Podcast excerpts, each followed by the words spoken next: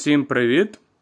Давайте поговоримо про новини, про те, що сталося за останній час.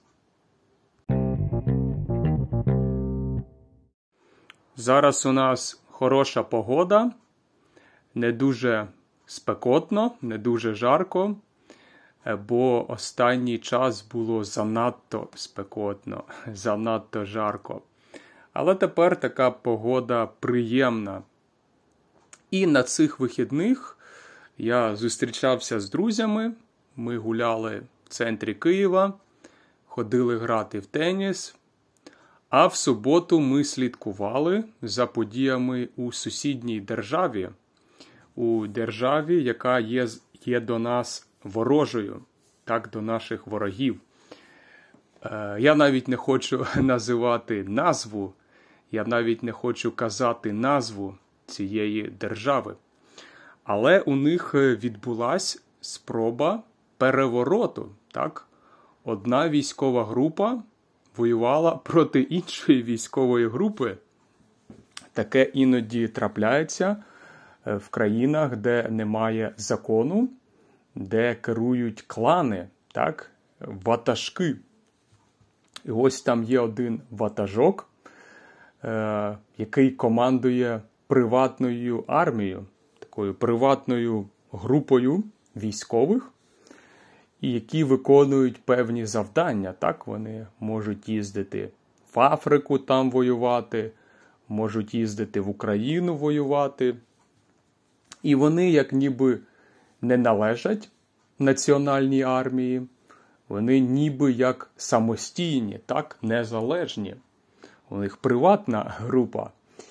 І е, коли ви маєте таку ситуацію, коли у вас е, є такі групи непідконтрольні, то вони можуть е, створити проблеми для вас. так? Вони можуть вийти повністю з-під контролю, і вони можуть вас вкусити. так? Те, що сталося е, в суботу, так? в сусідній державі. Якщо чесно, ми сподівалися, що буде все серйозніше, так, що буде справжній бій у них між собою. Але, на жаль, цього не сталося. На жаль, е, вони зупинились і домовились, так? Оголосили якесь перемир'я. Ми досі не знаємо деталей до кінця. Але треба сказати, що все-таки вони трохи між собою повоювали. Так?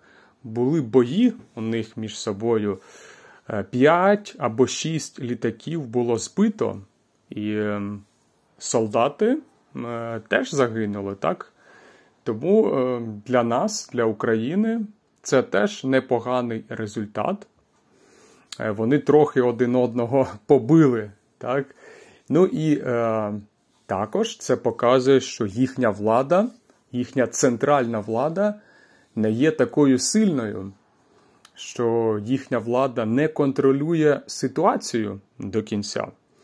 Отже, будемо сподіватись, що у них буде більше проблем в майбутньому, і е, вони не зможуть вести війну проти нас, і що у нас буде мир нарешті.